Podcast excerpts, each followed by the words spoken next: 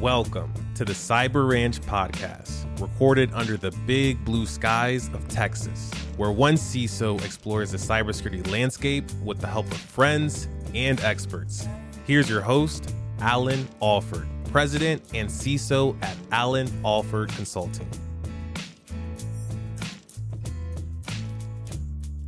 Howdy, y'all, and welcome to the Cyber Ranch podcast. It's our special 100th episode call in show. That's right, it's a call in show. You're about to hear from a good number of folks in cybersecurity. I really hope you enjoy it. Let's dive straight in. Howdy, who's this? Hey, this is Brent Deterding. I'm the CISO for Acme, and I spent 19 years on the vendor side. Well, thank you, Brent, for calling in. I got a question for you. What can practitioners do to show more love to vendors? That's a good question. We we tend to focus a lot on the vendor side and, and what they can do and their behavior and all of that.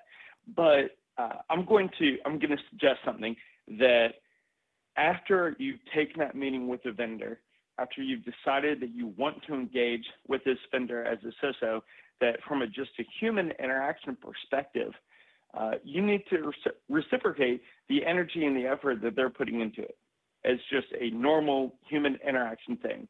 And that looks like going on camera and being engaged, taking notes, um, knowing what the heck this MEDDPICC thing is, and really kind of giving them some of the information that they need to make their lives easier, as well as just the normal human interaction stuff of chit chat, small talk, carrying sharing a little bit about yourself, caring a little bit about their life.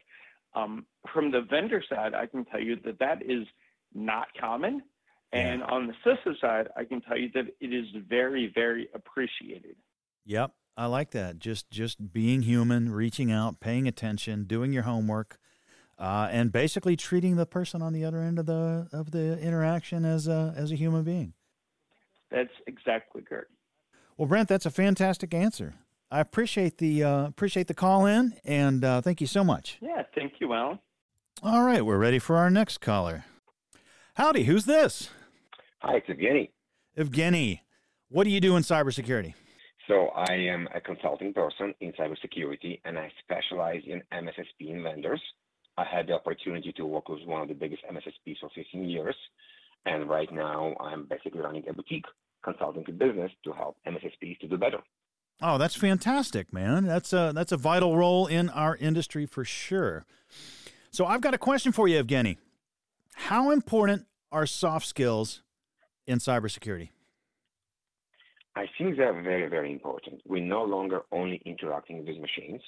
A lot of our communication is done human to human, and especially right now when we not always have the opportunity to see each other face to face because of the pandemic and many of the meetings to move to Zoom and Teams. We need to have the soft skills, the communications, the building of rapport with people to understand we kind of build a base that is getting Alan actually like each other before we move to the setting part. I like it. I like it a lot. I think that's a, a, fantastic answer. Anything else you want to add or comment for our listeners? Yes, I think one of your questions is what are we doing wrong? So I want to kind of quickly touch base on this as well. Absolutely. What are we doing wrong in cybersecurity? So I think it's one part. We're trying to kind of paint everything in one color. Like this is how it's supposed to be. We need to do this, we need to do that. And many of us saying that there's so many different jobs in cybersecurity. There's so many different flavors in cybersecurity. So we should stop painting everything in one way, and this is the only way to do it. We need best break. This is the best practice. This is how you do stuff. There's multiple ways to achieve this, and we need to kind of simplify this part. And the other part, if we are screaming that it's very hard to hire people and we're missing so many talents, why every time I speak with a friend, they say mm. need to have seven interviews to get a job? I like it a lot. Well, Evgeniy, thank you so much for calling in. And we're going to take our next caller now. Howdy, and thanks for calling the Cyber Ranch. Who's this? Hey, Allan. This is uh, Andy Ellis, long time, first time. Hey, Andy, welcome back to the show. So, why don't you tell our listeners briefly what do you do in cybersecurity? So, right now, I'm a venture capitalist, operating partner at YL Ventures. I also do an advisory CISO role with Orca Security, but I'm a Hall of Fame CISO with uh, 21 years at Akamai before that. Wow, impressive credentials. For those who don't know Andy, impressive guy. So, question for you, Andy. What are we doing right in cybersecurity and what are we doing wrong? Well, I think the, the thing that we're, we're, we're doing right is we're really starting to focus on reducing privilege. But what we're doing wrong is we're not focused on reducing admin privilege. I still see way too many models of security that are create administrative rights everywhere to get stuff done. Think about EDR as an example. We worry about lateral movement in our enterprises, but then we go ahead and install agents on every laptop and desktop that have remote permissions to them. We need to get past this model, accept that the laptop is not part of the enterprise environment, but it is instead part of the user environment. And once we recognize that, I think we can take a big step forward if we can get tools that will let us ensure the security of those devices without opening up new security weaknesses. That's a really good point. That's uh, you know, it's funny. I th- I think we uh, we tend to give ourselves more privilege than perhaps we we have due to us as cyber practitioners. And I think system, systems administrators, network administrators all over the world do that too. I know sysadmins yep. who still log in directly as root because they can't be bothered with sudo. You know. Right. No, absolutely. Right. How many how many people and look, I'll admit I'm guilty of this in my own AWS environment, but I've got like four images. Like I log in as the admin to do everything. Exactly. Exactly. All right. Well, Andy, thanks so much for calling into the show. Thanks for a great answer to those questions. And uh, we'll take our next caller now. Awesome. Howdy. Thanks for calling the Cyber Ranch. Who's this? Hey, this is Nipun Gupta. Nipun, where are you calling from? I'm calling from London, United Kingdom. All right, London. So, Nipun, I got a question for you. I want to know what needs to happen to get cybersecurity practitioner leaders to trust cybersecurity vendors? Oh, that's a great question. And Allan, now I am on the vendor side. I am a product manager at a company called Devo, who builds right. cybersecurity analytics platforms. And prior to this, I have always been in different shoes where I was either influencing the buying decision or making the buying decision myself. So I know what this question is all about. Um, right on. I think, yeah. So, uh, in my opinion, I think cybersecurity vendors have been so marketing led uh, that it, the lines where facts and product capabilities end and where fiction and uh, you know forward looking statements start gets very blurry right and this is mm-hmm. what uh, you know adds to uh, the confusion and you know, distrust and mistrust in, in the minds of seasoned security practitioners and leaders who are in the buying side. Um, so whenever there is actually a conversation between a representative of the vendor and a security leader, I think the facts should be the ones that you know, should be focused and should be discussed rather than uh, you know still marketing, still pitching uh, forward-looking statements, which you can do definitely on the website you can do it at a conference uh, banner, right? But but not in a conversation. And I think that's what will take for the trust to get built. And, obviously, you know, uh, making less confusing marketing statements will go yes. a long, long way. Yep, and and I'll tell you right now, honestly, as a practitioner, when I'm in sales calls, um, one of the things I absolutely love, something that will endear me to that representative, is when they tell me honestly what they're not good at right? Like nobody's good at everything. And the sales guy that comes in and pretends, you know, oh yeah, we do this, this, this, and this. I, I love to hear that's not really our strong suit. That's not our focus. We're more over here focusing on this piece. Now that's a that's a piece we've talked about, and we might down the road, you know, da da da. But right now, no, that's not our strongest area. That kind of honesty is so refreshing. I totally agree. I think most companies uh, are in the business of cybersecurity and they want to say they can do everything. And yes. that's again one of those forward-looking, mistrusting statements that you never want to give to a seasoned leader because they will smell that. They will, you know, alert their radars, and you're going into a false positive view. Right, right. All right. Well, listen, Nipun I appreciate you calling all the way from London. Uh, thank you for being on the show. Thank you for having me. All right, we're going to take our next caller now. Howdy, who's calling in? Yeah, this is Brent Forest. I'm the field CISO for Flair Data Systems out of Plano, Texas. Plano, Texas, right down the street from me. Well, Brent, thank you so much for calling in. Got a question for you. Yes, sir. What is the value of mentorship in cybersecurity? That is a great question. Um, I remember whenever I was coming up into the world of cybersecurity, I had to figure it out on my own with on the job training, continuously reaching out to peers and just reading my own material, doing a lot of it on my own. And uh, I noticed that with us asking a lot of people to start moving into cybersecurity, there's a need to really show them the ropes versus letting them dangle and you know figure it out on their own. We have the experience we have the knowledge why not share it with them? Amen. I uh, i also grew up flying solo for the good first third or even two thirds of my career and once i got some mentors i, I felt like things accelerated so much more. Uh, that's fantastic. So i'm glad to hear that you're giving back. Um, what what program do you work with to give back I use uh, Thinkful. Um, they are a curriculum based organization that works with large organizations to put uh, current employees through training or uh, whether it's app dev, cybersecurity, and project management.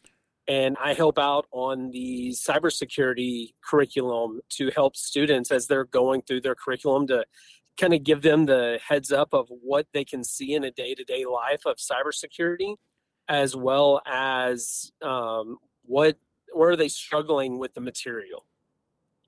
That's fantastic brent i'm glad to hear you're doing that. I'll go look that program up myself and um, yeah might be somebody we want to give a good shout out to on the show at some point maybe even have one of their folks come on the show because i always love to have folks that are giving to the community you know deserve some airtime as far as i'm concerned 100% with you there. And I also love listening to the show every week. So keep it up. It's I, been great. I sure appreciate that. Well, Brent, thanks so much for calling in. Uh, we're going to take our next call now. Thank you, sir. Have a great day. Mm, bye. Howdy, who's calling? Hi, my name is Heather Noggle. And what do you do in cybersecurity, Heather? I am a passionate aficionado. I'm just starting in cyber. I've got a 25 year career in software development, tech, business owner type. So I'm really interested in the people aspect of cybersecurity. Oh, right on. So, so speaking of the people aspect, um, one of the conundrums that I've seen is that a lot of these smaller entities, and, and I'm speaking to a lot of my VCSO friends have these folks as clients, smaller nonprofits, smaller companies, smaller businesses that that don't tackle cybersecurity with the same degree of commitment or fervor, if if you will, as a lot of the larger organizations do. And I think I think a lot of smaller folks tend to have this sort of um, "we're too small, it won't happen to us" kind of mindset. And I'm wondering, mm-hmm. what tips do you have to tackle that challenge? Like, how do we show these small organizations, no, you need to get involved, and how do you get them involved? Well, one thing is one-on-one conversations is better than talking about sports for sure. Right. And usually you can't just start talking with people. So how is your cybersecurity? It, it's usually going to come up in something else to do with the internet.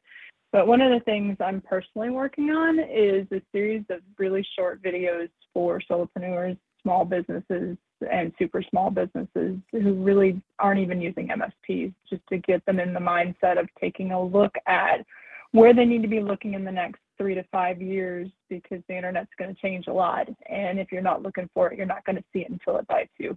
Oh, that's, that's at least what I'm thinking. Yeah, that's fantastic. Where where are you going to distribute the videos? Probably YouTube. This is going to be a mid-January thing. I've been working on these for a little while during a job transition, and this is a, a passion project for me. I've, I've been curious about a lot of things with small businesses, and so I've been asking a bunch of people what their take is on it. So I'm curious what you think. Well, uh, you know, small businesses in that gap. Yeah, and I, I really think it's the same strategy mice deploy, right? There's so darn many of them that any one of them isn't at risk, right?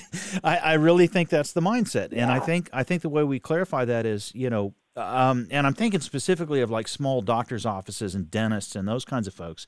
We've seen a massive uptick in attacks on these small, you know, one doctor, two doctor, three doctors at most clinics because the wealth of material they have available in terms of you know HIPAA and social security numbers and credit card data and everything else they might have on file for a patient it's actually quite a wealth of knowledge even though it's for a tiny amount of patients if these guys have no defenses at all per your you know statement like like they don't you know some of them are doing Mhm. nothing if i can raid a hundred of those in the span of an afternoon as a as a casual bad guy who's just finding the ones with no defenses at all then I've gathered the same amount of material and and data that one of the big shops would have, except that big shop would have taken me three and a half weeks to get in, not one and a half days, kind of thing. Like it, it just it, it ends up being a net positive for the bad guys if the small guys aren't taking care of themselves, because a whole bunch of them equals in terms of the data stolen equals a big guy, right? So so I think that's where the mouse strategy mm-hmm. fails. And it's so detrimental too if they are breached or something happens. They don't have the wherewithal to recover from that. Is the research I've been doing, and these are my friends, the people I'm meeting in entrepreneur groups, et cetera. So I have a very strong vested interest in getting everybody looking ahead and asking that they view this as part of their risk strategy, risk and growth. Right on. I think your videos are going to be great. Uh, and let me know when those are ready to release. I'll certainly help advertise them on LinkedIn. Awesome. That sounds amazing. It was great talking with you. All right. Thank you. Thank you. Howdy. Thanks for calling the Cyber Ranch. Who's this? This is Karla Reffold.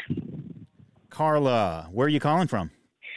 So I'm in Virginia, um, and I work for Orpheus Cyber. We do risk ratings and vulnerability management.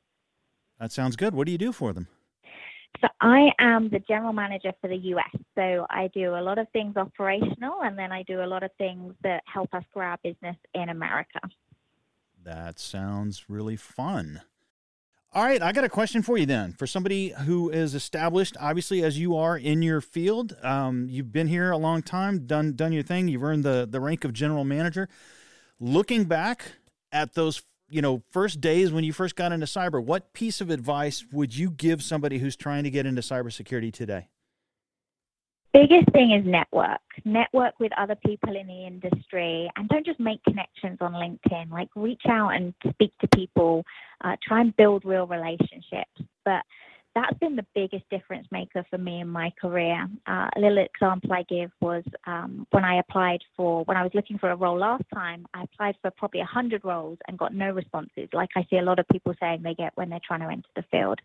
But I had three instructions made by three people I was connected to and got two job offers. So networking is the most important thing you can do. I love that answer. Uh, that's fantastic. And I would also argue that appearing on podcasts is a good move too. Especially ones like yours. All right. Thank you so much for calling in, Karla. I'm going to take the next call now. All right, thank you. Howdy. Thanks for calling the Cyber Ranch. Who do I have the honor of speaking to? Hello, hello, Allan. This is Will Lin. Hey, Will, how are you, sir? Why don't you tell our listeners a little bit about um, what you do in cyber? Yeah, definitely. So I used to be an investor in cybersecurity startups at ForgePoint Capital, one of the founding team members there. And recently I uh, jumped to start a company of my own as a CEO. Fantastic. It's uh, stealth mode, I understand, at this point still. That is right. Yes, it's a stealth mode company. Stealth mode, cyber startup. How cool is that? Definitely having fun. Cool. That's the important part. I have a question for you, Will. Where do you think this whole cybersecurity thing is headed? Yeah, yeah, definitely. I love I love this question, and so you know, part of it is the reason why I wanted to start a company as well is to have a to help contribute to where the cybersecurity thing is headed. Mm-hmm. Um, you know, one quick thing, I love this analogy, just just because I've had the experience of being an investor, being in a, helping acquire companies, uh, helping companies go IPO, and so I've seen sort of this evolution of the CFO uh, from going from accountant to strategic and on the board. seen the evolution of legal, uh, the lawyer becoming GC and, and having board exposure. Mm-hmm. And I and I believe that what we're we're, we're going to see in uh, in the near future, in the next couple of decades, will be we'll be seeing more C-suite uh, CISOs in the C-suite and in the board. And uh, you know, what's the common commonality between the CFO, the GC, and the CISO? Everyone's managing risk. Everyone's helping the company do uh, take something that's really important to them, and then do it right, do it better with business in mind, but with also risk in mind. Okay. Okay. I like that. And it's it's you know it's interesting. I was having a conversation uh, just earlier today. I had a meeting with another CISO, and we were chatting about the SEC guidance, and we were chatting about GAAP for accounting. You know, generally um, mm-hmm. approved mm-hmm. accounting mm-hmm. practices, and this this whole idea that in the CISO community we need something like that. Like like once GAAP for CISOs comes along, I think SEC guidance makes more sense. I think CISOs reporting to the board makes more sense. I think there's a lot of um, positive gains that can become, you know, that, that, that can happen if we if we get just a little more standardization to our game, right? Love that point. I fully, fully agree. Right, and you know, I think when we think about cybersecurity um, standards, you know, we've we've we've had a decent number of them. Um, and but these standards are a representation of importance. They're a representation of, hey, I'm going to regulate you, and so you know, you know, you have a better idea of my the expectations that I have. You're here's a standard to to look at as well. Yep. And um, and I think that yeah, we, we do deserve the cybersecurity industry deserves a standard um, that helps elevate the C-suite, uh, the C-suite to the C-suite. That's perfect, man. That's perfect. Well, Will Lin, thanks so much for calling in. Thank you. Always a pleasure. All right. Take care. Howdy. Thanks for calling the Cyber Ranch. Who do I have the pleasure of speaking with? Hey, Allan. It's Jack Powell giving you a call from St. Paul, Minnesota. St. Paul, Minnesota, formerly from Texas.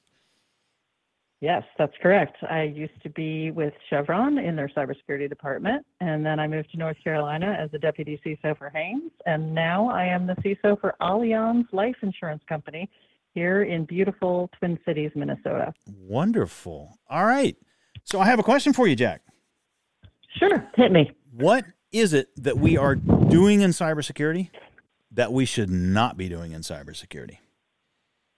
Oh, well, I can think of two things, mostly because I'm super passionate about inspiring and empowering the next generation of our cybersecurity warriors that are going to defend this nation's economy and infrastructure a lot better than we have done it. Um, but we really need to do a better job of our job descriptions. And as we're recruiting people to come into the cybersecurity industry, I can't tell you the number of job descriptions I read that say must have a degree in systems engineering, uh, must have a, certification, CISSP. And there's so many jobs here in cyber defense, and we're really lacking just people. And I think that such power can come from those that have a diverse educational background, mm-hmm. experience background. Um, and I really think that we in the cyber defense business need to stop throwing up some false barriers and yes. encourage more people to come over and consider this as as their professional choice. Yes, I'm in full agreement. So, total disclosure, no college degree at all until like 2000, I think it was like 13 or 14. I went back and finally finished my undergrad in liberal arts.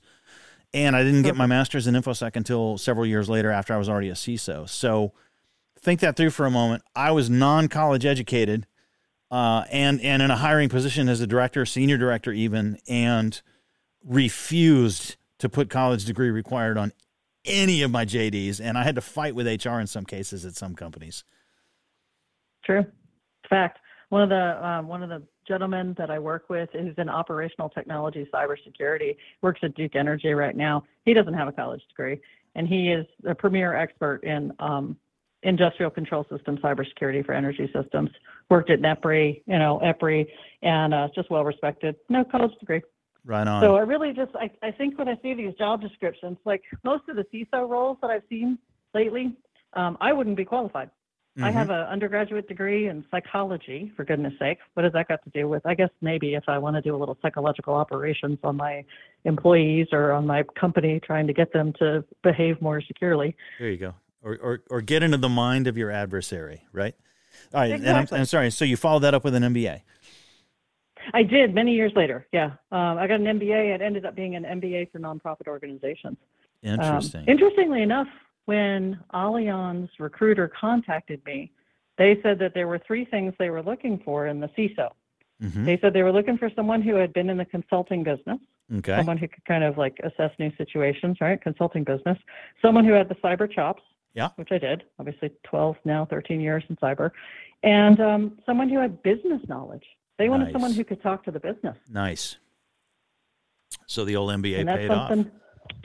Uh, I guess the MBA paid off, and having my own business as well, um, and just working business, right? Yeah. I yeah. think that's really important. All right. Now you said you and I had had been in business development too at one point. so- right. Oh, right on. Okay. So Huh? you said you had two answers to the question. What else are we uh, doing that we shouldn't be doing? So the other thing that we're doing besides not helping recruit is, um, well, a couple of different ways I want to look at this. But I guess I want to talk a little bit about maybe vendors because I think this is some good advice for some of the vendors that talk to me as the CISO. Um, I get many invitations on LinkedIn on a pretty daily basis. But what I care about is when they come in, don't talk to me about just the product, right? Mm-hmm. And I think that that it isn't just the vendors who fall prey to this. I think a lot of um, business decision makers, um, a lot of people who turn to the cybersecurity industry, and can't you just buy a tool to fix this? Why can't you just implement a tool to fix this? And whenever I think about my program, whether it's my identity and access management program, my threat intelligence program, my EDR, whatever, um, I think about it in terms of the people and the process. Mm-hmm. And I really feel like people and process are constantly discounted or just never discussed. And yet, those two legs of the three legged stool, in addition to the product, are, are going to be what make you successful in the program. Absolutely.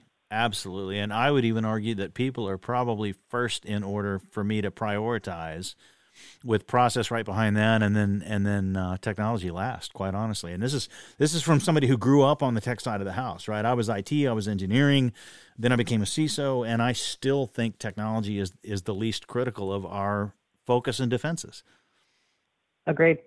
Um, that, that I'm platform agnostic, truly. yep Um, and that, and I think that's really important. It's really what are the people going to do, right? Um, the other phrase I actually stole this from the former CISO of Chevron when I worked for him. He had a great phrase that I think we should be really trying to figure out how to implement, which is he would often say we need to secure the natural path. There you go. That's that's it. That's it. That's that's a great way to put it. Make security usable, or security will be worked around. Right. Exactly. Beautiful. Exactly. Well, Jack, thank you so much for calling into the Cyber Ranch. This was a great conversation, and um, I'm going to take a call from the next caller now. I appreciate your time. All right. Well, happy 100th. I'm super proud to be on the Cyber Ranch. Right on. Thank you. Howdy. Thanks for calling the Cyber Ranch. Who's on the line? Hey, it's Dutch Schwartz. I've heard about the 100th episode show, and uh, somebody said there are going to be door prizes. Door prizes. Uh, yes. Um, you're going to get a door uh, shipped to your house. Uh, it'll be a very small door, like a door for a dollhouse. Um, but yeah, we can ship you a door. How are you, Allan? I'm doing good. Thanks for calling in, brother. I got a question for you. Well, actually, before we dive into that, tell our listeners a little bit about who you are in cyber, like what you do in cyber. I always like folks to to, to know who uh, who they're hearing from. Yeah, absolutely. So I work as a cloud security strategist. I have a really long title, but that's really, in essence, what I do. And so what that means on a day-to-day basis is I, I work with CISOs uh, and architects, but mostly CISOs as they're making their cloud journey. And it's what I do to help them is look at their policies, their procedures, the way that they protect their environment, and help them move that into the cloud. Oh, right on. Okay, that's a that's a great summary and description, and a very valuable service. All right, I have a question for you, Dutch Schwartz. What is Yes. missing in cybersecurity? I think what's missing uh, in cybersecurity is, you know, there's a lot of, and has been for the last years, a lot of talk about, you know, the employment gap and how do we get people in and how do you break in? And I think those are all really valuable conversations. But it, but one thing that for me is missing is bring large numbers of people into cybersecurity or allow them to move laterally into cybersecurity from a different part of the company. And what I mean is back in the 90s, when I started, and I started with a small company, but then later I did like two small companies in a row, but then I went to like a Fortune 200 company and there were tons of training programs. So there was internship programs, but there was also just training. There's much more intensive training, like six weeks training when you came on board. And there was a culture at a lot of big companies of moving laterally in a company or moving frankly from different geographies inside of the company was Uh-huh. was not only acceptable but it was encouraged like like i remember meeting like my my vice president's boss probably like a senior vice president and one of the only questions he asked me is are you willing to relocate and that was like an aggressive question but he meant that like in a positive way because they wanted you to move around to different parts of the organization there was an explicit understanding that you know, um, being in, in in marketing and then moving into uh, logistics or being in HR and moving into sales, that those were all valuable. As a matter of fact, we had like a six week program where you could fill in for people who were on sabbaticals, and this is pretty common uh, in the in the mid '90s. And so I saw a lot Uh-huh. of companies do that. I had friends that were doing this at Lockheed, Unisys, and GE, and other places, and those programs I think largely went away i- i- after when the dot com bubble burst. Mhm. And so we saw just, a, you know, that was one of the first things that got cut were these programs. And there's some kind of a little bit of reemergence kind of in the, the early 2000s around, especially around internships. But it, it feels like to me that again in 2008, 2009, that financial recession there, or crush anyway, um, that those programs often are one of the first things to get whacked, right? I mean, you're trying to save the core business and keep as many employees going and, and all those good things, but it, it sometimes is seen as one of those ancillary programs, right? Those training programs. And I think it's a big miss, uh, particularly people being able to reskill, right? Or move from different parts of your organization Yeah. into cybersecurity. I just think there's a, a lot of untapped value there. Yeah, yeah. The lateral movement at a large scale encouraged and, and trained up so that it could happen, and suddenly that's vanishing. That could explain to a great degree some of the deficit of talent we always talk about in this industry. And I, you know, I, I want to see. Uh, shout out to all listeners. Um, if you guys know of any research on this, if you've got some anecdotal evidence, my company used to do this, doesn't do this anymore, hit me up on LinkedIn or go to allanalford.com and send me a note. Uh, I would love to hear more on this, and maybe this is something we can do a deeper dive into. But Dutch, I think you've really hit on something here. Yeah, and, I think that that you know the the internships the, there are there are some of those, and again, but I'd be really interested to see a study. If somebody could do a macro study, Yep. what did that look like in 1998, right, uh, versus today? Uh, just numerically or number of, of large companies and I don't know F500, pick something stat, you know that, that you could that you could compare. And, and I and I think mentorship that doesn't change. That's hugely valuable, right? Yeah, But yeah, yeah. but we we've talked about this as, as as as small groups before. Mentorship is wildly valuable, but I'm sure you have the same experience. You, you can only mentor a handful of people at any given time, right? Yeah. It just you know cr- creativity, emotional energy, just you know your jobby job, whatever you do, you know, family life, etc. So you can do a few. So again, not suggesting we don't do that, and not suggesting we're breaking into cybersecurity. There's lots of folks focused on that. I, I applaud those efforts. I just feel like there's a, still a big miss. So I don't think we have a lack of of people or lack of willingness for people to move into cybersecurity or move laterally. What we have is a lack of creativity. And so when I see that kind of a gap, I think, well, what did we used to do? Or, you know, or what did another field do? And so that would be my other thing is, is there, are there other fields that have had this kind of a gap? And I Mhm. don't know. Mhm. You know, and what could we learn from them? You Yeah. know, what what did they do when they were forced with, wow, we have a, a, a parent, you know, uh, a gap of, you know, insert large number of people here. What did they do to kind of change that? Again, I think grassroots efforts, you have to have those, but large scale efforts, when you're talking about massive impact, you've got to get, you know, public sector, you've got to get the defense industrial complex, you've got to get F500, you've got to get large entities because that's what Yeah. they're good at, right? They Yeah. can motivate and move large, large obstacles, right? And so I'd love to see, to your point, the, the call out of, I'd love to see if there's data out there that supports this. But but uh, on top of it, I just like to see a discourse because maybe other people have remember it differently. But that's my recollection. You know, having come out of the military, and same thing. We did, we constantly cross trained in the military. Now it Yeah, doesn't matter which yeah. branch you came from. um, or or what you did, everybody it was just a natural thing. You were constantly training um, because there's a presumption, right, that you'd have to potentially fill in for somebody, and you don't have that same level. You see some, hey, let me move people from you know from the SOC to to a different type of analyst role to a, an engineering to an architect. You see some of that, but it's but it's still very narrow, right? It's still in the security field, um, and I think we benefit from more expertise because we need to solve big problems. And so we need people from other areas to help us solve big problems. Total agreement. All right, Dutch, thank you so much for calling in. Uh, look in the mail for your door prize. Again, it'll be very, very tiny, little small plastic door. Uh, I'm going to take another call awesome. from another caller now. Thank you so much for calling in. Thanks, Allan. Appreciate it. Howdy, and thank you for calling the Cyber Ranch. Who do I have the pleasure of speaking with? Hi, Allan. Uh, my name is Kevin Pope. Um, I am a VCISO with Archsec LLC, my organization that I uh, started, and I've had a uh, career through cybersecurity, coming up specifically through being a SOC analyst and senior analyst and director. So, uh, you know, my passion is to help organizations that are small, small businesses and startups, uh, for them to get the security leadership that they need. That sounds great, man. That's a that's a market that definitely needs the help. So I got a question for you, Kevin. Sure. What is your best piece of advice to those who are trying to enter the cybersecurity field?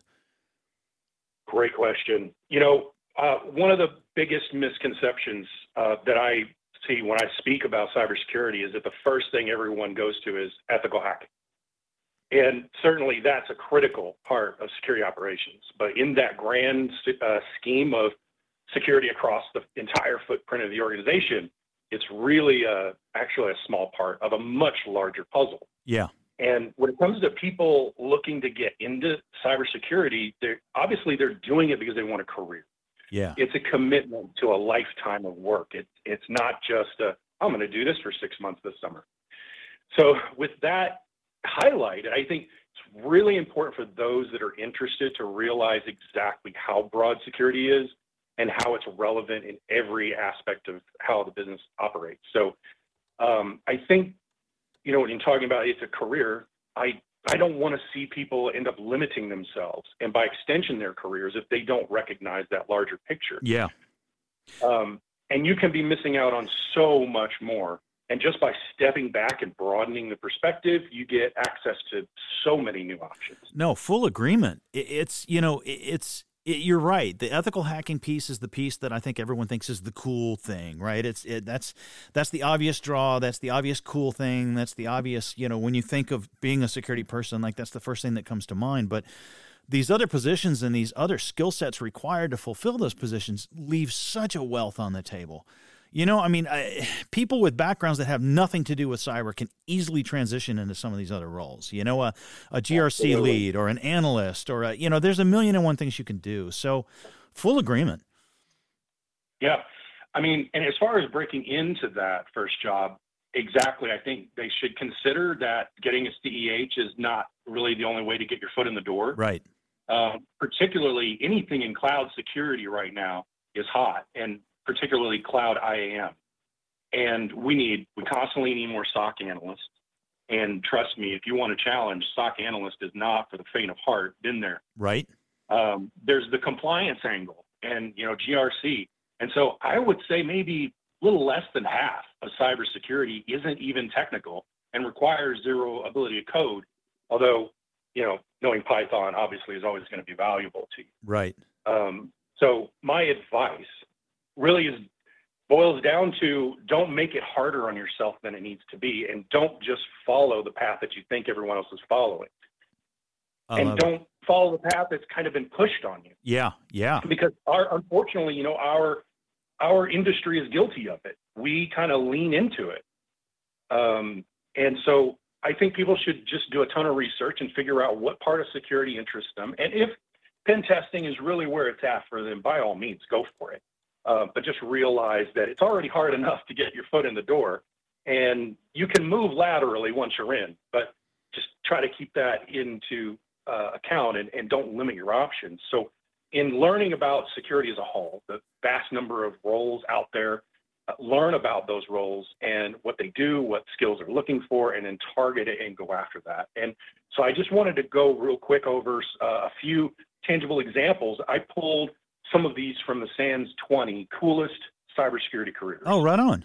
Red, Threat Hunter, yep. Red Team, Digital Forensic Analysis, which is a super cool, very rare job. We need lots of those guys. Yeah. We just can't get enough. Forensics is definitely an, an art form and a science for sure.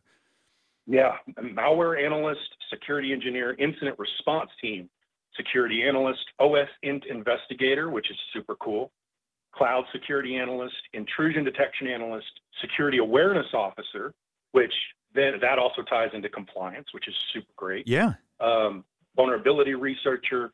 This one I I didn't even think about. Media exploitation analyst. Yes. I've got a friend who actually attended a, an international conference. He's a PhD in uh, at, over at Texas A&M, and he attended an international conference that was done by military, uh, government, academic. Uh, it was private sector. It was a whole mishmash, and that's exactly what the whole focus was on was the media mani- mani- media manipulation. It was quite a thing he told me about. Incredible, yeah. So you know, one of the things I like to do is actually give people actionable um, ideas. Yep. Instead of just just speaking to the high level. So what they can do, here's some things that you can actually do if you want to break it. You can go onto any of the major tech recruiting platforms such as Dice. Yep. And just do a generic search for cybersecurity. And then look through the job descriptions that are posted there, learn about what's hot, what's available now, and what it is they're asking you to know, be able to do to get that job. Right on. And then you can use that, sort of get an idea of what's out there, and then you can drill down on something that you're interested in by doing online searches for growth trends for those careers, as well as get information about the average salaries for that position, what they look like. Beautiful. Um, you can even sometimes find reviews of people in that field who are rating the job in terms of work-life balance, for example, Glassdoor. Uh huh. Um, and don't forget that YouTube is a valuable source because you can often find people in those careers who do videos about what it's like to do that job in reality. Fantastic. That's fantastic advice. Kevin, thank you so much for calling in. Thank you for getting concrete and getting real with us. And I'm going to take another call from another caller now. Thank you, sir. I appreciate your time. All Thanks right. for uh, taking me on. Thank you. Howdy. Thanks for calling the Cyber Ranch. Who's on the line? Hey, hey, Allan, it's Julian. Oh, hey, Julian. Why don't you tell our listeners very briefly what you do in cyber? I'm the CISO of Acrolis, a small fintech based out of New York. Fantastic. So I got a question for you. How do we prioritize our defenses? That's a great question. Uh, what I always say is uh, focus on your adversaries. Uh, if we can understand who our adversaries are, how they plan and operate, what their goals and motivations are, what their resources and constraints are, how their attacks and, and playbooks and campaigns look like, we'll be able to understand uh, what are the, the typical attacks that we're most likely to see, who are the adversaries that we're most likely to see, how effective our controls are going to be, and which controls we should uh, be prioritizing based on what are the attacks that we're going to see and what are the things that we are uh, most likely to see from specific adversaries or, or, or general groups of adversaries. Right on. So this is kind of uh, you know the the the breach and attack simulation MITRE ATT&CK framework kind of approach where you basically start threat forward. You figure out who and what you're actually up against, and then and then craft your defense around that. Yeah, the the one the one like those are great frameworks and, and great tools, but like the one thing that's important to remember is that adversaries are are people too. They're they're they're resource constrained. They're organizationally constrained.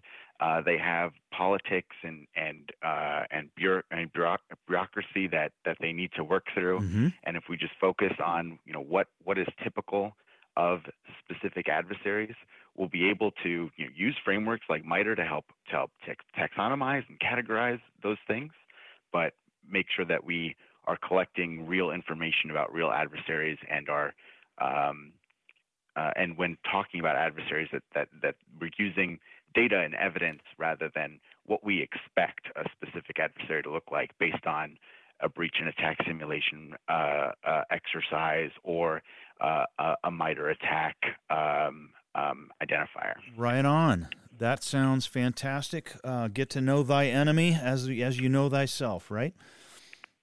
Exactly. All right. Well, Julian, thank you so much for calling in. I'm going to take a call from another guest now. Um, thanks again. Thanks a bunch. Have a good one. Thank you for calling into the Cyber Ranch. Uh, who's our caller? Hi, this is Benjamin Corll. I am the CISO of Americas for Zscaler. Oh, right on. And also a former practitioner CISO as well, yes? Absolutely. All right. Thank you, Benjamin, for calling in. This is really good stuff. I got a question for you. What do you love most about being in cybersecurity? Oh, I like that question. What do I love most about being in cybersecurity? I think it really comes down to the people that are in security. These are my people, and they are so willing to help. Doesn't matter what it comes down to, but you you have an issue, you reach out to your network, say, "Hey, I encountered X who has experience doing this." You're going to get answers upon answers of saw it, handled it, this is what I did right. Maybe this is what I would have changed because it didn't go so well. But it really comes down to the people, the people that are willing to help. They want to help. They want to uh, enable the others, especially those who are coming up after us. You know, those of us old folks that have been around uh, the block a time or three really do feedback into the community as well that's what I love about being in cybersecurity. Oh, that's a fantastic answer, and I, I, I, fully agree. I think that's probably my favorite aspect of it all too. It's amazing to me, you know, outsiders see us as being paranoid and playing things close to the vest, and yet inside the cyber community there is so much openness, so much willingness to share. Uh, mentors abound, mentees abound, all kinds of relationships, the conferences and the get-togethers. Uh, even vendors and practitioners getting along, right? Like it, it it, it is one large community, and I'm grateful to be a part of it too. Absolutely. Love it. All right, Benjamin. Well, thank you so much. I got another caller calling in. I will talk to you soon. And thank you again. Thanks, Allan. Howdy. Thanks for calling the Cyber Ranch. Who's on the line? You got Chris Cochran and Ron Eddings. Oh, the Hacker Valley gentleman in the house. Yes, sir. Well, in the house. Well, gentlemen, thank you so much for calling into the hundredth episode uh, call in special. I before before you guys say anything, I got to say something here, which is thank you to both of you. You guys inspired me. You guys gave me a home. The Cyber Ranch wouldn't exist if it weren't for you guys. And here we are, two years into it, hundred episodes into it, and uh, I couldn't be happier with the results. Thank y'all so much for the support that not just you but the whole Hacker Valley team have given me. Oh, of course. You know, we, we got to thank you, you know, for trusting us with uh, your baby. Getting to 100 episodes, that's like, that's mind boggling. Most podcasts don't make it past seven episodes. So when you hit 100 episodes, you know you got something really special, uh, it, at least from the uh, the inspiration and motivation side of the house. But I think once you get to that 100 episode, uh, you're you're cooking with grease at that point. And uh, I would say your show has just grown by leaps and bounds uh, based on the production value, the conversations you're having. I mean, you, you're you're the goat, and we couldn't be more proud to have you a part of the Hacker Valley family. Oh man, thank you so much. And the one thing I would like to say also, Allan, is one, you know, you become a brother to us. Like the just amount of time we've been able to spend with each other. You know, whenever we get to see each other, it's always like a homecoming and one of the things that I've always loved about your show and even you as a person is your work ethic. There's really nothing that you can't learn. You're always pushing yourself, trying new things out, and also displaying the excellence that we always try to do at Hacker Valley. So you're you're family to us, and thank you for all you do. Hey, you guys, you guys make it easy to get along, uh, for real. So th- thank y'all, thank y'all so much for calling in. That's great to hear from you. And uh, I'm gonna I'm gonna take another guest now. So thank y'all All both. right, do it, and yeah, here's here's to another hundred. Right on. Here's to another hundred. All Thanks, right. Allan. Thank you, gentlemen. Howdy, and thanks for calling into the Cyber Ranch. Who do we have on the line? Hey, Allan, it's uh, Chris Pattison. I am the uh, CTO and CISO with Front Door Collective, but also uh, LogicGate's field risk officer. So very excited that it is the 100th episode. uh, hard to believe. Well, I appreciate that, and I want to point out to our listeners that uh, Chris Patterson, also known as CPAT, is the other notorious cowboy hat to look for at RSA. If you see a white hat, it's him. If you see a ch- chocolate colored hat, it's not black, it's chocolate. It's me. There you go. Yep, the Risk Wranglers. The Risk Wranglers. There we are. All right, so I got a question for you, man. Um, and this one's a little more esoteric, a little more uh, granular than some of the questions we've been asking on the show so far. But I'm really curious because I know you've done a little bit of digging into this. This whole post quantum crypto thing. Like, how real is it? How worried should we be?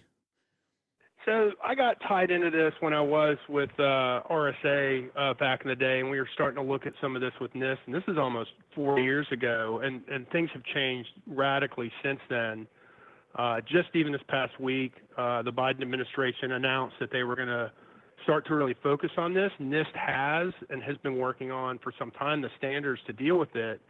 But my concern in looking at this and what's really scary to me is this isn't like Y2K where we're changing a couple of digits. We're talking about the full set, full wholesale swap of the entire cryptography uh, that we have in all of our platforms. And so if you start to think about banking, everything we do in cybersecurity, you can you can even bring in cryptocurrencies and things along that line if nation states are taking the first versions of quantum computing and focusing that solely on uh, breaking cryptography, uh, we got some challenges, right? So we've got to get the standard from NIST. The one that they passed, I, I heard, was uh, already broken very quickly. I think by by some college students. I'd have to go back and check my notes on that. But it's concerning because even if they get the standard out, think about how long. And this is you know where I started raise my hand as RSA you know, we have to get then get that into our products and many other products, and then from there, there's the whole sales process, and we know how that goes with with vendors. Uh, just even if you said, yeah, I want to buy that product, uh, you got to go through the evaluation and get it into the company and installed. So if you start to look at the timelines, I'm a bit worried that we are already kind of in the danger zone. So where Y2K, we knew where the date was with uh, this post quantum crypto. It's a floating date. We don't know when this could happen uh, but the impacts could be quite significant. So, uh, you know, I've been talking with a few different CISOs, especially in financial institutions. Is this something we need to put on the radar and actually start digging into? And maybe maybe the effort now that the, the Biden administration has brought some focus to it, maybe maybe now is the time, and we'll start to see more of that in 2023. But uh, it's an interesting problem, and I'm, I'm very curious as to what the others think out there. Wow. So I knew kind of philosophically, I knew this one was on our horizon. I didn't realize it was this close or this um, dangerous for us. This is this is some amazing stuff. I'm gonna go I'm gonna go do some research on my own now, and maybe we'll do an entire Cyber Ranch episode on that topic. Um, well, well, CPAT, thanks so much for calling in, man. This was uh, some good insights. I'm glad we dove into a little more technical, a little more practical uh, realm. A lot of the questions have been more general purpose. Um, this was really good to do a bit of a deep dive. Uh, thank you for calling in, and thank you for Absolutely. being a listener. Absolutely. Look, uh, look forward to catching up, and congratulations on the hundredth episode. All right, thank you, man. Howdy, thanks for calling into the Cyber Ranch. Who do we have on the line? Hey, this is Peter Schauwacker. Hey, Peter, how are I'm, you? Uh, good, good. Thanks. How are you doing? And where are you go- doing? Good. Where are you calling in from? Um, I live in Oaxaca, Mexico. Our first caller from Mexico. Fantastic. So, why don't you tell the audience a little bit about what you do in cyber? Yeah, um, I've been in cyber for about 25 years. Most of that is cybersecurity operations, um, DFIR, intrusion analysis, things like that. These days, I run a little um, services company um, that delivers cybersecurity services to clients in the United States and Europe, um, mostly with people out of Mexico. Fantastic. And it's called near called Nearshore Cyber. Right on. Okay. So I got a question for you. Um, we get a lot of negativity in this industry. A lot of folks are always complaining about what we're doing wrong. So my question for you is, what are we doing right in cybersecurity? Yeah, what we're what we're doing right is we're we're riding the- the wave of of trouble pretty well, and we're we're trying to understand other people's perspectives. Um, and I, think a lot of that just has to do with the maturation of the people in it. Um, you know, you know, my generation, which I think is your generation, was a pretty small cohort, and we're you know we're, pretty good at leading the you know the subsequent generations through the process that we went through, but it's one that has a lot more tools and a lot more information, a lot more resources that are that are available to it. So um, you know that's that's one. My response to that when it comes to outsiders is how well is your sector doing? Mm-hmm. How you know uh, is anybody else really doing better than cyber? And I, I you know, um, I don't I don't think anybody's doing particularly well in in the, in the ways that they usually mean it, or that we tend to think of it. The whole world is is going is destabilized, uh, and we're all just trying to hang together. And I, I think I think you know I think we'll, we'll get through it. I'm I'm with you on that one. I'm with you, and and I I do agree. I think the the folks that are entering cyber now have it. I, don't want to I don't want to sound like the old timer. Like, they got it so much easier, but you know I I started with no mentor. I started with no internet. I started without a lot of the stuff that's at our at our disposal now today, and I, have certainly benefited from all the changes, and I'm certainly going faster and doing more than I did. And I think the folks entering the field um, have got that advantage to start with as well. Uh, I don't want to sound like old man yelling at cloud, but uh, I wish we'd had some of that stuff back then. Um, so I appreciate yeah. that perspective, and and it's interesting you bring up how are we doing versus some of the other industries, some of the other practices and crafts. Um, I think a lot of folks naysay cyber, and a lot of folks are saying we're we're fighting a losing battle, and the, the bad guys are winning more than the good guys are winning, and I just don't think that's true. I think awareness is at an all time high, and um, I, I think I think all in all we're doing well. Yeah. Well, I, I think the, the, the, the, problems that come to us from cyber come to us from outside of cyber. I mean, the, the, you have geopolitical uncertainty, you have IT. I mean, the, the, the reason security gets more difficult is because there's just a lot more IT out there. Mm-hmm. And you know, frankly, like you know, when, when, people talk about the the um, the, the problem of, of staffing roles, and a lot of what I do when it's when it's being recruiting, some of it is like virtual CISO, some of it is kind of like um, security op- cybersecurity operations. But you know, a lot of what I do is just, just hunt, hunt for talent. Um, and I talk to an awful lot of people who whose jobs would be better if IT was better and if businesses were run better. Right. Right. So if you want to if you if you want to point fingers, just point in any direction, and you'll find somebody who's worthy worthy of blame. Right. But at the same time, it means we're all we are all in this together. And when I say we, I mean people who who don't have a security title. Um, when I got into this business, it, was you know I was a tech writer, uh-huh. and I got I, t- I picked up a I picked up a job at Citigroup as a tech writer, supposed to um, uh, document firewall processes for Citibank as a pimp. Okay. And I did it for the money, right? And I came through a certain weird door, and I think a lot of a lot of us did that. And when somebody says, "Well, how'd you get into this business?" and my first thought, "Well, you couldn't do it that way." Well, I, I still think that that's kind of true. That there, there isn't one way in. I think the training industry bears a lot of responsibility for misconceptions about the paths into the field. There isn't just one. It sure as hell isn't pen testing. Um, it's it's it's really a matter of like find where you are, get into a business, and then go meet the security team and ask how you can help. I like that because they need help, but, but but they need people who understand the business at least as much as they need people who know how you know how to run the tools. Yeah. Um, you know, and th- the good news is that that's not rocket surgery. What I just said. Yeah, it's not. It's and not. It doesn't require that you. Yeah, yeah. You don't have to spend twenty grand on a boot camp. Um, the resources are readily available, and the coaches are probably sitting in a cube, you know, three cubes over, you know, or available over on a Zoom call. Mm-hmm. Um, you know, uh, but I think it's also important that people recognize that being a security specialist is not not just not only is it not just for everybody, it's not for most of the people who think that they want to get into security. Oh, absolutely, um, absolutely. You, know, uh, full agreement there. And I've got you know two of my favorite CISOs on the planet are um, they both grew up with a business background, not a security background. They they came from business to security as opposed to IT to security, which was kind of the path I think almost all of us took. You know, uh, as old guard folks anyway. Um, and, and, they're two of my favorite and most effective CISOs. Uh, one of them I consult on a routine basis about all kinds of things. Um, so yeah, um, full agreement on your on your position. I appreciate your inputs. And I've got a call coming in from another caller, so I'm going to let you go. Uh, thank you so much for calling in. Hey, thank you. This is fun. Thank you. Talk to you soon. Thank you for calling into the Cyber Ranch. Who am I talking to? You're talking to Adrian Sanabria. Adrian, how are you, sir? Welcome back to the show. And um, tell us a little bit for the listeners who don't know what you do in cyber.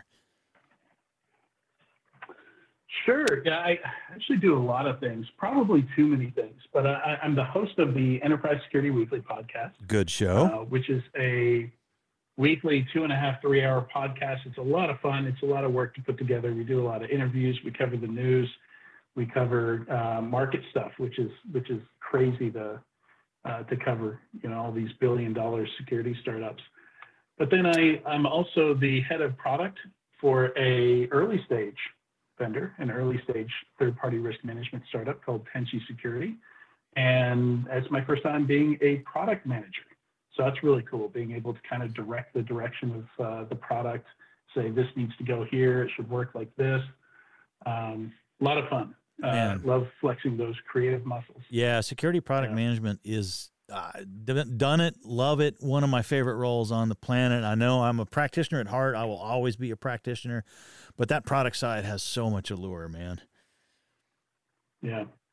And then the last thing, I, I do a lot of community stuff. Um, you and me are members of the, the Tinkers. We're both on the board for the Security Tinkers. Yep, yep. Uh, I run B-Sides Knoxville. We're about to, to do our ninth year. Right I on. talk to high school students. Uh, we, we have some, some of our local high school high schools around here have cybersecurity classes and clubs. So I go talk to them on a regular basis. I do some mentoring. Um, that that's probably the space where I, I, I go out too far. I, I probably do a bit bit more than I really comfortably have time for. Yeah. But I love it. I, I get that. I get that indeed. Well, speaking of time, I have a question for you to take up more of your time.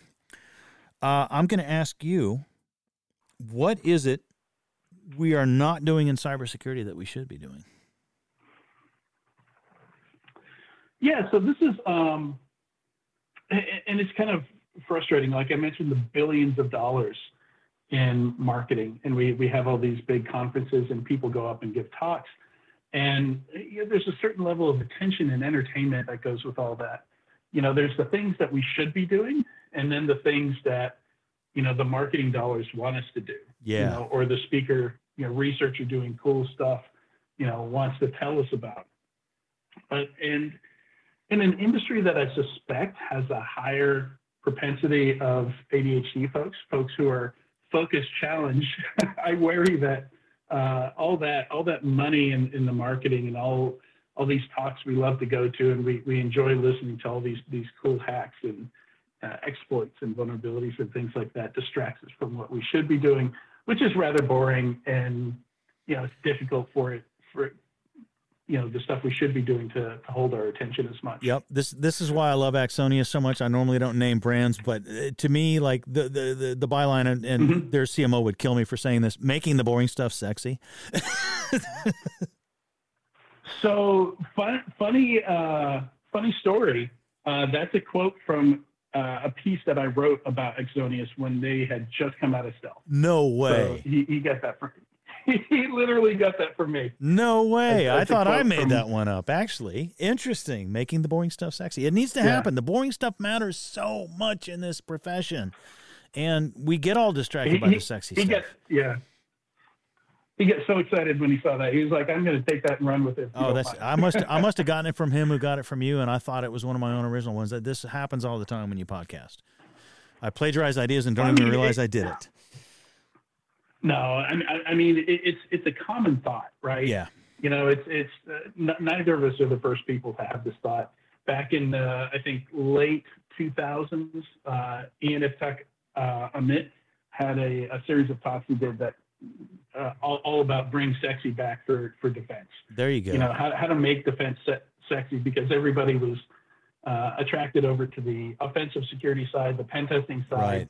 and he was trying to, you know, trying to show defense in a different light so we could get uh, some of the big talent over on that side. That's been a solving, it's been a common problems. theme on this call-in show so far. This this whole idea that everybody who enters the field seems to think you know CEH is the way to go, right? Like pen tester, ethical hacker. Like, dude, I'm going to be a hacker. Like, that seems to be the glamour draw to our industry, and and it's such a small portion of what's available to be done, right? Yeah. Yeah, and, and so that's that's kind of where I'm going with this is you can really combine the two. And that's the thing I see missing here is, Mm. is people aren't hacking themselves. Like like with this whole LastPass breach, you know, there's just so many assumptions flying around based on what they wrote in the blog post. And, you know, it, it, it occurred to me, man, I, I am I'm tweeting and tooting as we do now on, on Mastodon Yep. about stuff. I, like I'm not even really sure this is correct. Like like this is my interpretation of their blog post. You know, so somebody pointed out, hey, there's this GitHub project. You can use that GitHub project to uh, to dump your LastPass vault, Mhm. and you can choose to dump it uh, encrypted or decrypted. So you can see exactly which fields are encrypted, which ones aren't Right. and, and that answered all my questions, you know, and, I, you know, smacked my forehead and said, of course, you know, like, like POC or GTFO, as the saying goes, like, do the work, you know, don't trust anybody else's word for it. Do it yourself. And that's what I'm not seeing uh, on the defense side enough. Like, we've got these lists of, you know, you need to, CIS benchmark says I need to do this stuff. And, you know, but we don't know why we're doing it. We don't know if it actually works. I see a lot of deployments of vendors' products that are incorrectly configured. Yeah. You know, and we see so many cases in these breaches where they had the people, they owned the products, they just didn't do any testing. Yeah. You know, they, Yeah. they, they didn't actually put all that together and say, hey, does it all work? Is it going to stop an attack? And to do that, you have to simulate an, an attack. You have to combine those offensive skills with the defensive skills Yep. to make sure that your defensives work. Yeah, that's been You another I theme in this using- show. That's been another theme in the show so far with all the guests I've talked to is you have to get in the mind of the adversary. You have to understand that attack forward perspective, that threat forward perspective, or your defense will never be right. Yeah, and- sports analogies work pretty well here. You know, if you've got a new play that you want to try, you know, to use like a football analogy, are you going to wait till the big game to try it out, or are you going to, you know, split your team in two and, you know, uh, have them play it against each other? Right. That's that's a perfect analogy. That's exactly it. Well, Adrian, thank you so much for calling in, and thank you for again great insights. Uh, always appreciate talking to you. I always walk away learning something. Um, thank you so much. Likewise, likewise, Allan. Oh man, I appreciate that. Thank you so much, and uh, thank you for being a part of my 100th episode special. Woohoo! Howdy, thanks for calling into the Cyber Ranch. Who's this? Hey, this is Chris Foulon. How are you doing? Good, Chris Foulon, ladies and gentlemen, a rock star in the industry. If you haven't heard his podcast, you need to. If you haven't uh, checked out his books, you need to. Uh, Chris, thank you so much for calling in. Absolutely. When I heard you were doing this event, I had to figure how I'd call in and um, contribute to it. I appreciate it, man. So I got a question for you, Chris. Uh, first of all, tell our listeners what you do in cyber before we dive into the the question. Give give folks a little bit of a background. So I, I would say I have two main roles in my career. Um, at my day job, I work at a fintech. I help with uh, cybersecurity and helping the business understand where the risk is and find ways to solve it. And then uh, for my passion, I help grow cybersecurity leaders from other fields that are coming into cyber and growing into future cybersecurity leaders. I love it. I love it, man. That's uh, something that we we need in this industry. So I got a question for you, sir. Where do you think this whole cybersecurity thing is headed? I think just like many roles in IT, things are getting shifted behind services.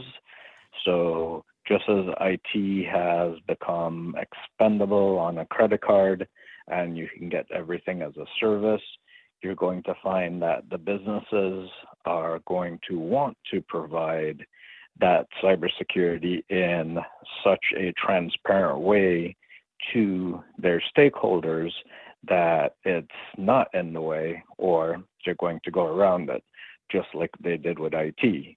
I think using an infusion model or a fusion model where you have security stakeholders as part of the business, Mm-hmm. say uh, like a BISO model, where they're advocating for the business, but they're also advocating to the business about cybersecurity. So it becomes that transparent that it's part of day to day business. People ask me a lot. Uh, I've been a BISO and I've and I've led BISO teams, and I get asked a lot by other CISOs, like I've never done the BISO thing. How does it work? And the first piece of advice I always give them is, your BISO should be more loyal to their business unit than they are to you. Absolutely. They're they are the advocate for the business. They are telling the CISO where the business is going and what they need to succeed. Now it's the CISO's job to decide what to do to get there safely, but the BISO will uh, will or should always advocate um, to help the business what, what they're looking for in order to achieve their mission. Yep, that's exactly it, man. That's exactly it. So, so you think the BISO role is going to blossom? We're going to see more integration with the business, or do you think it's going to somehow evolve past the BISO role and get more business integrated without that role? I think you're you're going to want the BISO role in those larger organizations because the, the CISO might not be able to stretch as much. You're going to become um, a service model just like IT did. And then you're also going to find that a lot of the cloud security providers are going to have to up their security game because um, people unfortunately are getting tired of breaches. Yeah. And while while many say until it affects their pocketbooks, um, no companies are not going to make a difference. I think it's you're starting to see that whether it's insurance, whether it's something else, that it's starting to affect their pocketbooks, and and they just can't overlook it anymore. Completely fair point, Chris. Thank you so much for calling in. Absolutely. Have a great day. All right, take care. Howdy, thanks for calling into the Cyber Ranch. Who's this? Hi, Allan. It's uh, Claude Mandy here. Hey, Claude. Haven't heard from you in a long time. How the heck are you? Not too bad. As you know, we've kind of moved around a bit in the, the last year, so I'm, I'm back here in the States, um, and I'm the uh, have the current role of chief evangelist at uh, Symmetry Systems, which is an exciting new startup. Oh, right on. So you've been, let's see, you've been an analyst, you've been a CISO, now you're at a startup. What else have you done in this industry? Well, you know, I think uh, that probably probably sums it up. I kind of cut my teeth as a as an auditor many many years ago, Right. giving away a bit of my age here. But then I kind of got into security from there, which is a, a bit of an unusual path. And then, uh, yeah, became a CISO for a global insurance company. Uh, kind of took a back step because of family commitments and decided to become an analyst at Gartner for uh, many years. And then, uh, yeah, kind of playing now that the kids are a little bit older, playing in the, the startup world again, which is uh, exciting. That's awesome, man. I just I just finished a, a stint in the startup world myself, and it's always like the energy levels are so insane. It's it, it, for those who've never done startups, you got to do it at least once. It's a, it's its own cool thing for sure. Absolutely. And uh, yeah, Symmetry Systems is kind of something I, I kind of believe in. You know, like they kind of getting security back to to its roots. You know, focusing on the data and securing that at scale with precision and accuracy. I love it. A, kind of a, a pretty exciting space to be in at the moment. That is a good space to be in. Well done, and uh, hope you guys have nothing but success in your future. Appreciate it, my friend. Yeah, I got a question for you. Um, we're talking in terms of like what are we doing and not doing in cyber that we should be not doing or doing in cyber. Like, where are we getting it wrong? What what is it that's going on that shouldn't be going on, or what's going on that should be going on? You know, like like walk me through what you think the big answer is in that space. Uh, you know, I've I've kind of had a couple of rants recently, uh, just about the amount of fear, uncertainty, and, and doubt. You know, I'm kind of in a quasi marketing role Uh-huh. at the moment as a chief evangelist, and I just see still this huge amount of fear, uncertainty, and doubt being used to sell business cases to, to kind of get people to, to kind of buy into security. You know, the especially in the data space, we've seen kind of this re- reemergence of data is the new oil, kind of emerge into data as the new uranium. You know, it's kind of all decided to create this fear of, you know, unless you get cybersecurity right, you're going to blow up your organization.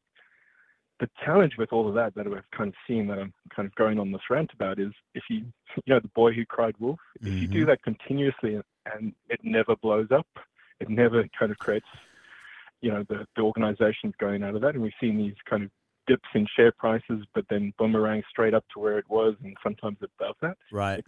You know, it never kind of plays plays out.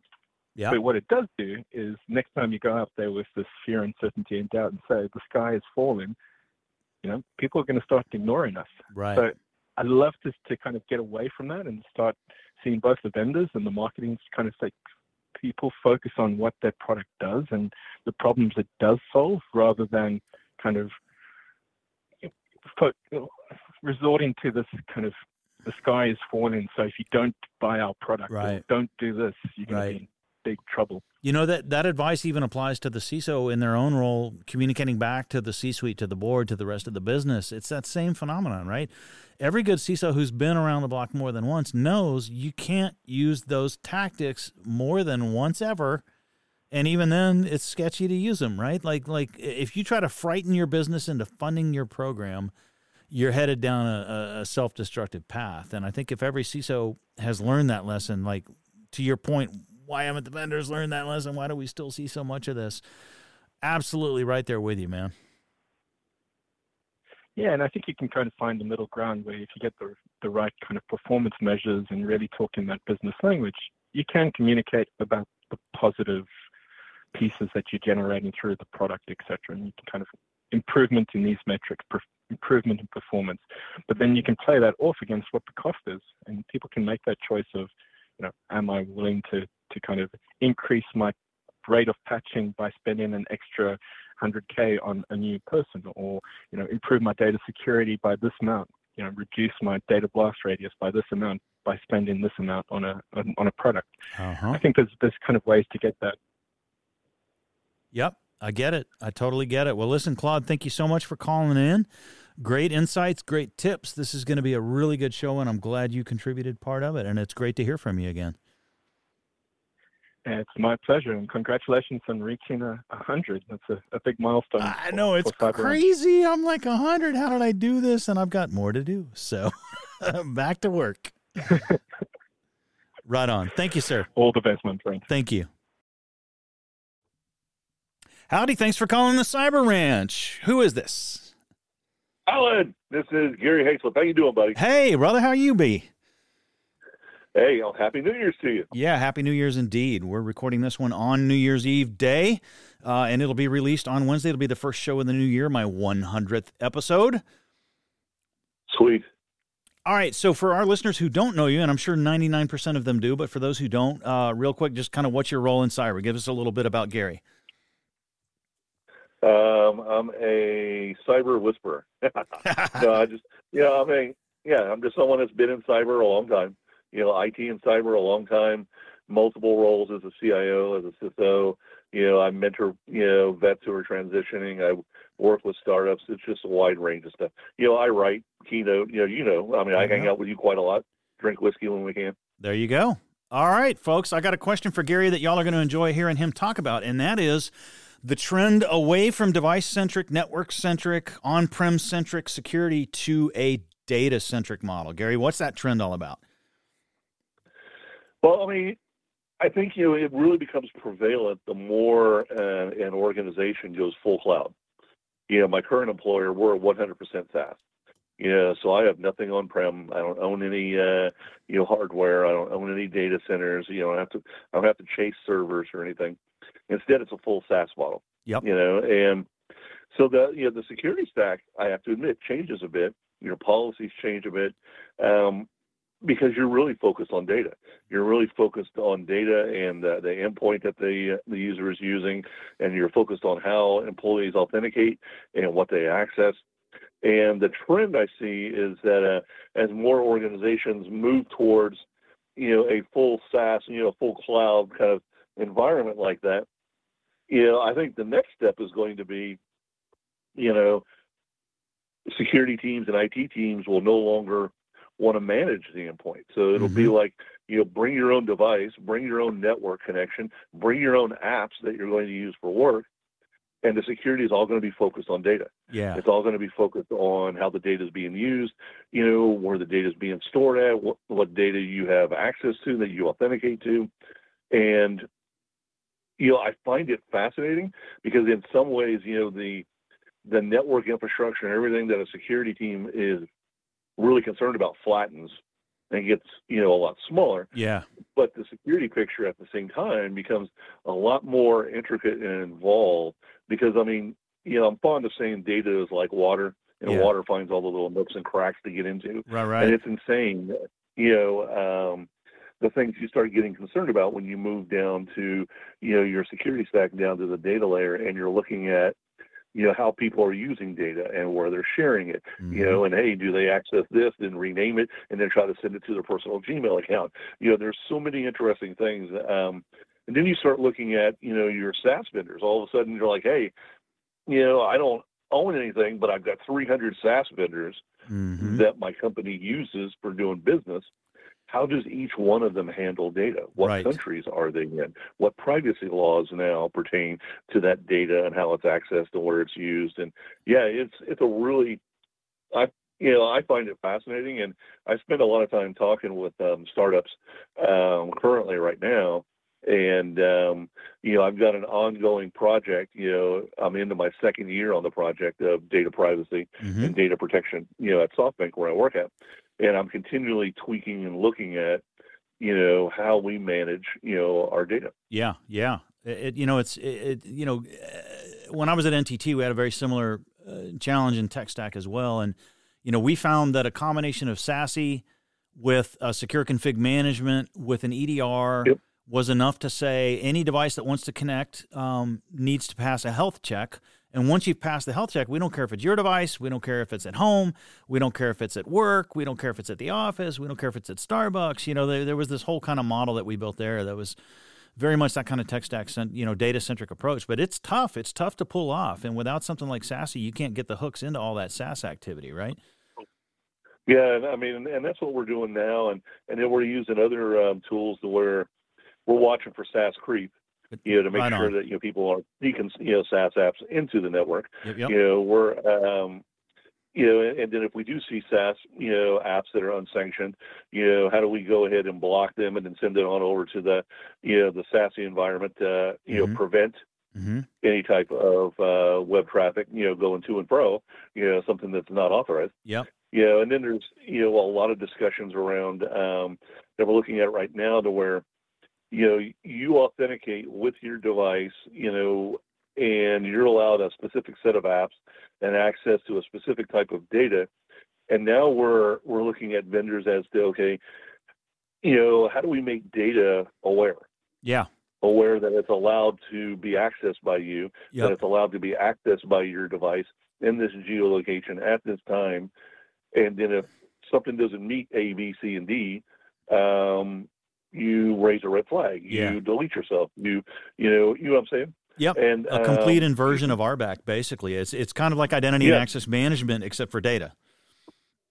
Yeah, I mean, we're we're we're we're looking at them. Okay, we share you know tons of data, you know, with companies that we're looking to invest in and companies that we're doing due diligence on, and um, how do we tag that data to where when the the business deal is done, if we want that data back, how do we get it back? Yeah. Or how do we just okay, they can keep the data, but now the data is encrypted, Right. And so it's useless. Right. There's there's a whole world there of you know that's a that's a really hard cryptography challenge because you've got to be able to say things like uh, Fred left the company, but his manager still has Yeah. access to it, or um, Fred left the company and Fred should not have access to it, or what if I'm restoring from backups and the backups are older than the the crypto key expiration, or there's Yep. a lot of challenges with that one.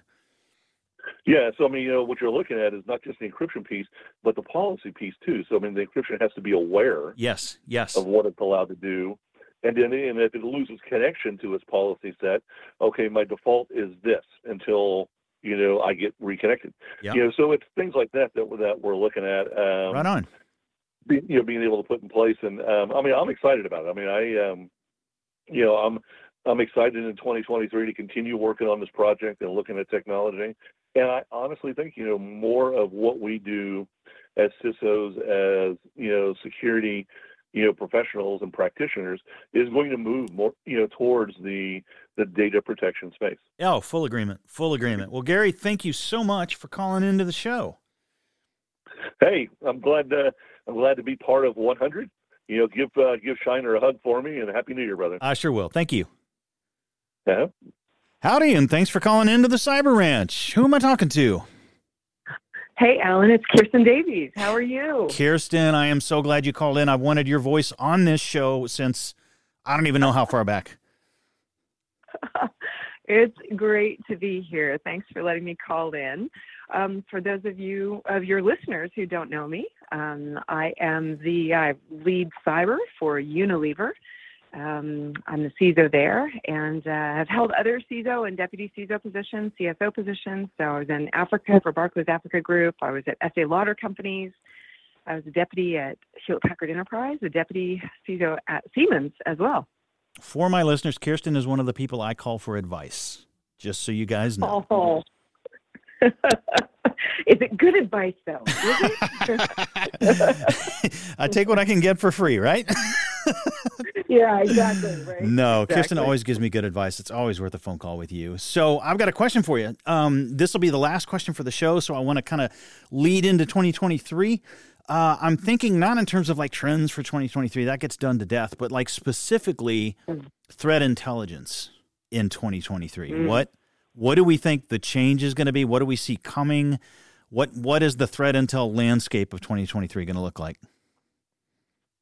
That's a great question.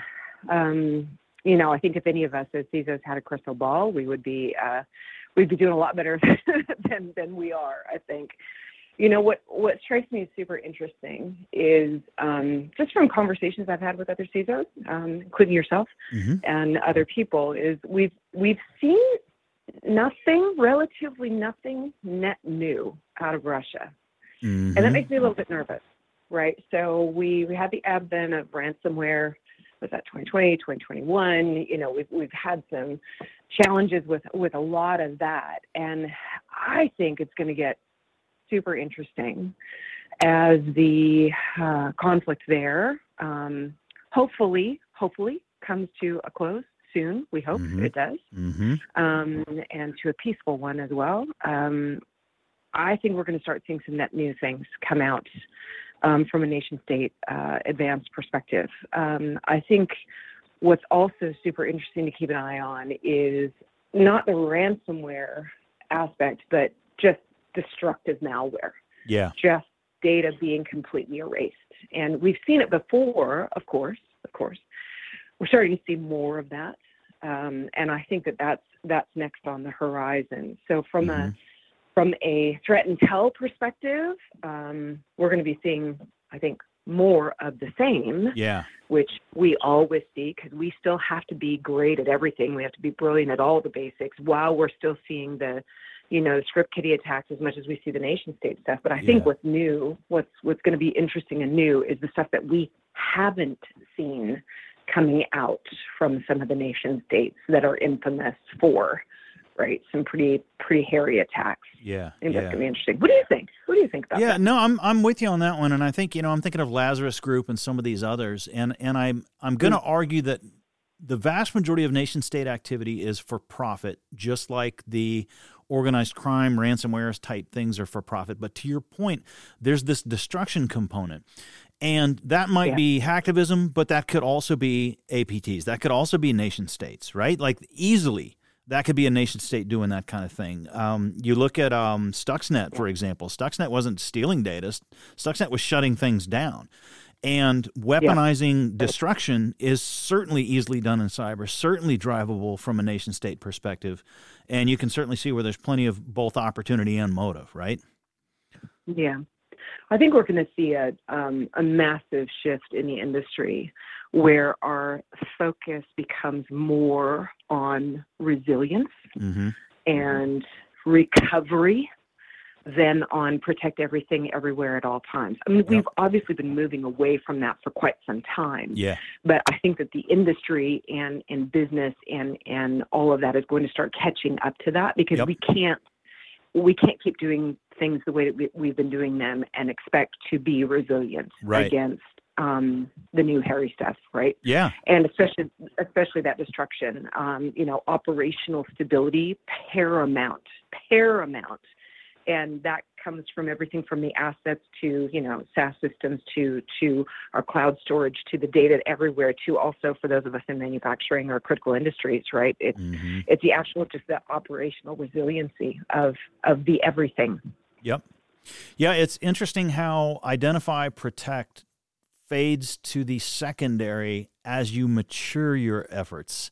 Right? Like like in other words, hmm. when you walk into a brand new shop as the first time CISO, they've never had one before, identify protect is going to eat you alive. That's what you're going to be so focused on. And once you build some maturity to your program, the detect, respond, recover actually comes to the forefront, right? Like this this is a talk I gave at RSA last year is is over time you actually want to focus on the resiliency uh, recoverability, detection, and response. Like, never assume you can 100% protect against the bad thing, right? Like, you're never going to. What you need to be able to do is recover quickly when the bad thing hits. It's so much more important to me. Yeah.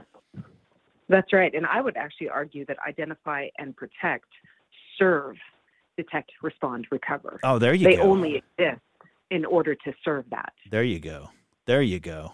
I like that. Well, listen, Kirsten Davies, thank you so much for calling in. Howdy. Thanks for calling into the Cyber Ranch. Who am I talking to?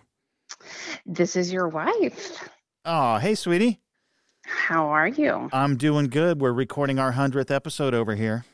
I know. I called in to tell you how proud I am of you for getting to your 100th episode. It's quite an accomplishment. And I just wanted to tell you that I think you're an amazing human, and I hope that your show continues to keep growing. You are too sweet to me. Thank you so much. Love you, bunches. Love Bye-bye. you. Love you too. Bye bye. Well, folks, that wraps up our 100th episode of the Cyber Ranch podcast. Totally appreciate you folks listening in. And uh, thank you to every one of my callers. Y'all be good now.